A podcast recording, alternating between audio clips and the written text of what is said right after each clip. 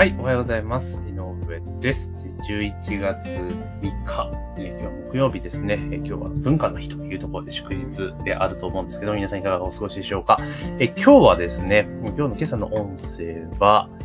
えーこの手法なら別キャラで別ジャンルで収入を得ることができる感じですね。一見何のこっちゃというところなんですけど、ちょっとですね、先週のメルマガでちょっとね、お伝えした内容をですね、改めてちょっと深掘りしてお話をしていきたいというふうに思っております。えーまずはですね、えースタンド FM で聞いてくださっている方は、ぜひ番組のフォローと購読をお願い、あ、フォローといいねをね、お願いいたします。えーポッドキャストで聞いてくださっている方は、ぜひね、購読をお願いいたします。あと、えー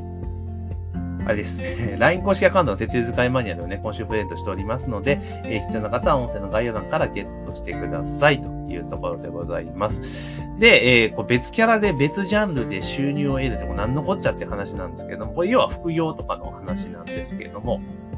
まあ、最近ですね、あの、まあ、私自身も、まあ、本業とはプラスアルファで別の副業というのでいろいろね、えー模索をしている中で、まあ、SNS を使ったりとか、えー情報販売プラットフォームを使ったりとかしてね、えーいろんなことができないかっていうのを、ちょっといろいろね、探っている状況なんですよ。で、まあ、探りつつ、えー試しているという状況なんですけれども、まあ、ただそんないろいろ調べていく中で、ツイッターであったりとか、まあ、ブレインっていうね、え情報販売のサイトがあったりとかするんですけれども、まあ、それ見ていると、今ってなんか普通に顔出しとかしなくて、名前も出さなくて、まあ、簡単になんかマネタイズできちゃう世の中になったなっていう印象なんですよ。でそれこそですね、今から10年ぐらい前っていうところでいくと、やっぱこう情報発信をしていきながら、こうネットでね、情報発信をして、で、自分たちの知識とかスキルとか経験とかを販売するときって、まあどうしても顔出しして、え名前を出してみたいなのが、それこそそうすることによって、まあ信頼をね、得ることがで、こうネットでちょっと先々見えないで、誰かわからないっていう世の中の中で、まあ、そういうことをすることによって信頼を得ることができるみたいなのが、まあ、言われた時期もあったんですが、まあ、それから10年ぐらい経った今どうなんかって言ったら、なんかもう、顔出しとかってリスクしかないし、名前出しも超リスクしかねえっていう世の中になってきたわけですね。まあ、そんな時代背景もあってか、まあ、結構その顔出しなしとか、名前出しなしとかでも、えーコンテンツ販売で情報発信ビジネスっていうのが成り立つ時代になってきたなっていう印象を持っています。ね、まあ、今そんな時代なんだなっていうふうに思うんですが、ただですね、よくよく振り返ってみれば、昔からね、例えば本名とか顔出しとか言ったとて、それが本人であろうか、本人の写真であろうかってわかんないじゃないですか、ぶっちゃけた話。ね、その本名って言ったって自称本名しかないわけですよね。それこそ、ね、身分証明書の免許証のコピーとかこう出してるとかね、住民票のコピーを出してるとかだったら、あ、本名なんだって思うかもしれないけれども、でそんなことしないわけじゃないですか。だから結局だから自称なんですよね、全部ね。で、写真だって本人かどうかわかんない。もちろんその、オフラインとかね、えーあったら、あ、この人本本人だっていうのわかるかもしれないけど、でも名前に関してはわかんないじゃないですか。その場で、すいません、身分証明書見てください、見せてくださいってことってありえないわけだから、だからまあ実際問題として、名前とかその、ね、顔出しする写真を出すとかね、そういったあんまり関係なかったんじゃねっていうのは今正直思ったりします。だから、例えば名前とかであれば、なんかニックネームとか、昔はですよ、やはりやっぱにに普通の人間、人の名前みたいな形のものでのビジネスネームを使うっていうのは、まああったわけですから、まあそう考えると今のその状況の延長線なのかなと。ただ、あの以前と比べると、そんそれこそニックネームとかでも、まあ昔でいうとこのハンドルネームですよね。そういうのでも全然、えービジネスが成り立ってしまう時代になったなという印象を持っています。で、さっき出てきたツイッターと、えーブレインとかって絡めていったりとかすると、まあ、よく今ね、ツイッターとか見てるとあるのが、いや、ツイッターでいろいろ情報発信をしていって、で自分のコンテンツとかなんか作ったりするじゃないですか。で、それをプレゼントするから、まあ、LINE 登録してね、みたいな感じで、軽く LINE に誘導すると。で、その LINE で自分の手でブレインを成立するっていう流れなんですね。で、この流れって実は、なんかもう、なんつうのかな、ステルス的に販売するのに最適じゃねえかってちょっと思ったんですね。これどういうことかというと、通常例えばツイッターなり広告なりで、あのメールアドレスをゲットして、ね、従来のようにメールアドレスをゲットして、で、そこに対してメールでですね、商品サービスを提案するときっていうのは、特定電子メール法っていう、ね、規制があるので、その発信者の、えー所在地情報とか名前とか出さなきゃいけないんですね。だから、実質名前出さなきゃいけないんですよ。まあ、会社名とかね。で、どこから発信してるのかって明示する必要があるんですが、な、実はですね、こう LINE 公式アカウントと同じような発信ができるんですけど、LINE ってメールじゃないので特典法の対象外なんですよ。だから別に LINE でメッセージを発信するときに、発信者名を明かす必要はないわけなんですよね。だから発信者が誰かっていう特定させる必要はないんですよ。もうすげえなと思ったんですね。で、で、そこから誘導、まあ、ツイッターもちろん匿名できるじゃないですか。あ、もちろん大前提として、あの、ネットで発信しているものって匿名ってありえないですからね。あの、そこで悪いことしたら絶対足がつくので、あの、普通に足つくから、あの、やっちゃいけないことは絶対やっちゃダメですけど、それ前提で話します。そういう前提があった上で、普通のルールにのっとってやっていくってことを考えると、え名前とか顔出ししなくても大丈夫ですよって話です。そこだけちょっと誤解なきようにしてください。で、ツイッターも当然ね、匿名できるよね。で、LINE も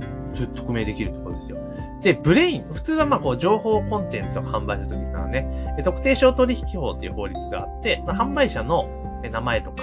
え住所とか、連絡先とかっていうのを明示しなければいけないって法律になっているんですよ。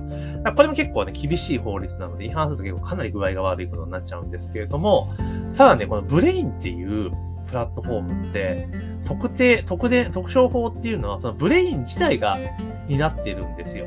うん。だから、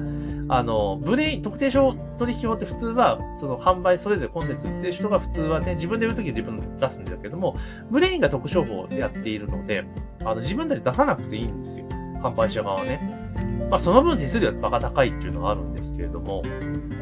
でも、なんですよ。っていうことは、このツイッターから集客して、えー、LINE に誘導してブレインで商品販売するってスキームであれば、別にどこの誰かって明示する必要は全くないわけなんですよね。完全匿名でできてしまう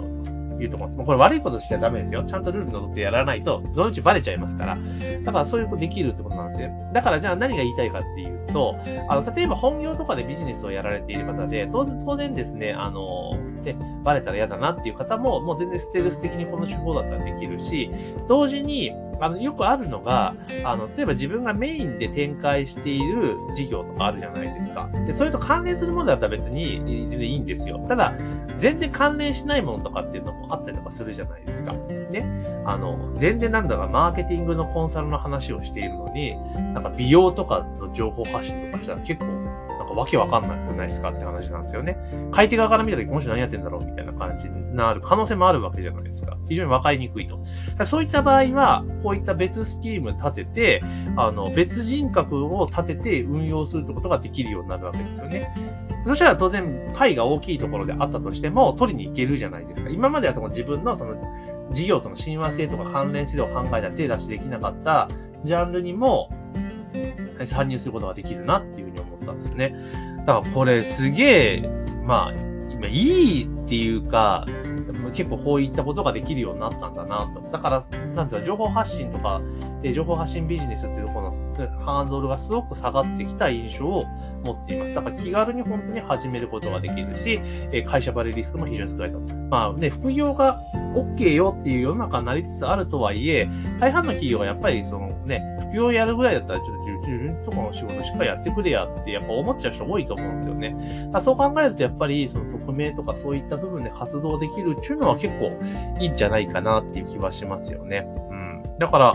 このスキームっていうのは結構いいし、まあ、会社員の方々がやっぱりね、自分の見バレしなくて、えー、いろいろビジネスを展開していくっていう意味では結構有益な流れかなと。だから匿名でコンテンツ販売するのであれば、Twitter とノートで情報発信して、で、LINE 公式アカウントに誘導して、ブレインでコンテンツを売るっていうパターンでいけば、本当に完全匿名で運用できる手法だなというふうに思いました。